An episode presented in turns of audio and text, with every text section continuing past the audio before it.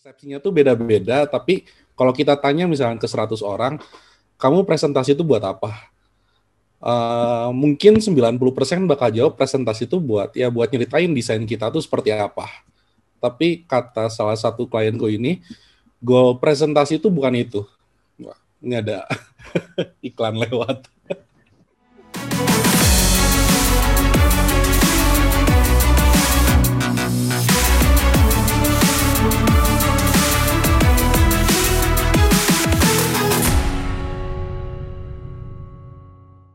Dan di sini ternyata uh, kalau uh, kita ngomong tentang presentation board, berarti kan apa namanya? Uh, ternyata bukan cuman tentang visualisasi aja, bukan cuman bikin visualisasi yang tadinya awalnya mungkin Pak Iwan mungkin fokusnya dibikin visualisasi, tapi ternyata uh, dari kliennya ada permintaan untuk presentation board gitu ya, atau yeah. dari kliennya malah yang ngasih info tentang presentation board supaya saya tolong dibikinin ini deh atau saya dibantu bikin ini deh. Ya, seperti itu. Kayak gitu. Lebih kayak tanda kutip curi ilmu sebenarnya. Diajarin presentasi secara gratis sama mereka. Sesudah itu kita bisa praktekin waktu kita bikin proyek desain sebenarnya. Itu kan malah sebenarnya malah apa ya? Uh, ilmu ini ilmu dari praktek malahan ya, bukan bukan dari teori-teori seperti itu kan? Yes, benar. Iya.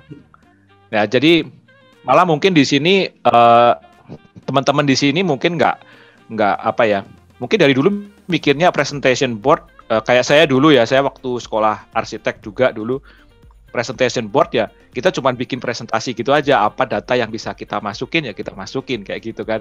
Nah mungkin sekarang dari Pak Iwan sendiri mungkin bisa bisa sharing kan uh, bagaimana dulu waktu kerja sama sama klien seperti itu terus kliennya ini kok terlalu bikin presentation board nih.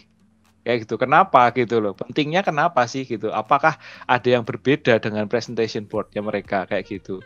Kalau aku lagi discuss sama klien tuh buat presentation boards tuh kita selalu baginya tuh kedua sebenarnya. Kita selalu ngomongin soal konten dan konteks. Jadi kalau konten itu anggaplah gambar side plan-nya gambar denahnya atau uh, 3D aerialnya. Sedangkan kalau konteks tuh kita kan ngomongin si isinya kan. Jadi ada lembar konsep, ada tulisan-tulisan kecilnya atau misalkan kalau zaman dulu waktu kuliah tuh kita selalu pakai uh, arah mataharinya dari mana nih, arah anginnya dari mana. Nah, uh, satu hal yang aku pelajarin ternyata kalau buat klien-klien yang sudah besar itu mereka tuh udah terlalu banyak disuguhin sama uh, gambar yang indah sebenarnya jadi mungkin gambar tuh impactful buat ngesortir misalkan ya, kalau misalkan kasusnya anggaplah sayembara gitu. Dari yang ngumpulin 100 orang atau 200 orang gitu. Uh, visual tuh impactful buat mereka melirik. Kalau misalkan postingan di IG tuh yang bikin viralnya gitu loh. Begitu viral orang lihat. Nah, prosesnya pun sama kayak gitu. Jadi secara visual bakal dilirik, tapi yang the most important thingnya tuh si konteksnya sebenarnya, cara ceritanya sebenarnya. Nah balik lagi, uh, kalau kita ngomongin cara ceritanya, itu tuh termasuk sama urutan-urutan gambarnya yang tadi aku bilang, spesifik gitu. Kamu taruh money shoot-nya di slide keberapa, kamu taruh denanya di slide keberapa, itu tuh elemen penting yang ternyata sebagai arsitek mungkin kita jarang perhatiin sih.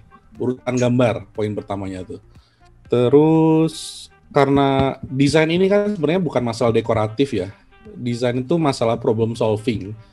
Dan ini tuh berarti kita tuh harus tahu dulu pain point dari si kliennya tuh apa sih. Goalnya tuh apa.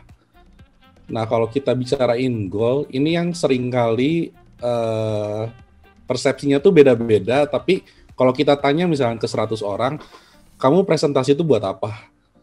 Uh, mungkin 90% bakal jawab presentasi itu buat ya buat nyeritain desain kita tuh seperti apa. Tapi kata salah satu klienku ini, goal presentasi itu bukan itu. Ini ada iklan lewat. goal dari presentasi itu sebenarnya tuh bikin supaya kita tuh punya chemistry sama kliennya, supaya pada akhirnya mereka setuju dengan apa pun yang kita omongin. Nah itu poin yang menarik sebenarnya. Bikin supaya klien setuju dengan kita. building the chemistry. Ya itu penting tuh. Biar Karena ada, ujung ujung tombaknya tuh. Hmm. jadi biar ada engagement, Hmm? ada engagement. Yes.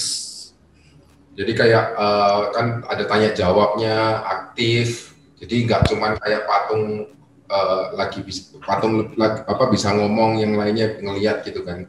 Yes. Dan presentasinya tuh kalau kalau dibilang bisa dibilang nggak boleh dibikin perfect 100% sampai kliennya kliennya cuma bisa diem. Akhirnya kalau kayak gitu mereka cuma mikir, oh iya presentasinya bagus, desainnya bagus. Gua nggak tahu mau nanya apa di dalam hati kliennya gitu loh. Kita harus bikin sedikit cacat gitu loh. Ngerti nggak sih? Kurang lebih. Oh, supaya di, supaya ada pertanyaan ya. Yes, Malah malah dibikin supaya tanya ya. Ya. Nah, ini mungkin yang yang bisa ngasih insight ke teman-teman di sini nih. Karena mungkin kalau kita presentasi kita pikirnya ya kita harus presentasi yang se bikin se powerful mungkin kan, selengkap mungkin supaya kliennya bisa ngerti semua gitu. Tapi ternyata di sini kalau dari pengalamannya Pak Iwan presentasi malah malah kita jangan bikin terlalu lengkap gitu Iya. ada yang ada yang lubangnya gitu supaya timbul pertanyaan dan engagement di Eh, tekniknya Lanjut, kan lanjut. teknik PowerPoint kan balik lagi kan bukan power paragraf. Kalau yang ini pasti teman-teman udah tahu semua sih bahwa nggak boleh terlalu panjang yang dicantumin sebenarnya supaya waktu kita ngomong tuh nggak cuma kayak orang lagi bacain teks yang ada di presentation board gitu. If you love this video and brought value to you, please share, like, subscribe to the channel, and tag your friends and leave a comment. And my name is Ronaldo from 2G Studio, and I'll see you on the other video.